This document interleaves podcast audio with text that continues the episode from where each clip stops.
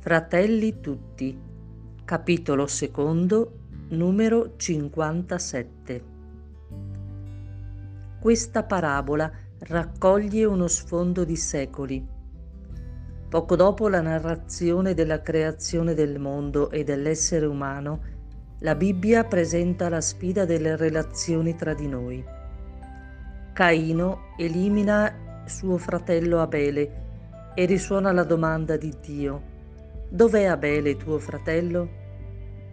La risposta è la stessa che spesso diamo noi. Sono forse io il custode di mio fratello? Con la sua domanda Dio mette in discussione ogni tipo di determinismo o fatalismo che pretenda di giustificare l'indifferenza come unica risposta possibile. Ci abilita al contrario a creare una cultura diversa che ci orienti a superare le inimicizie e a prenderci cura gli uni degli altri.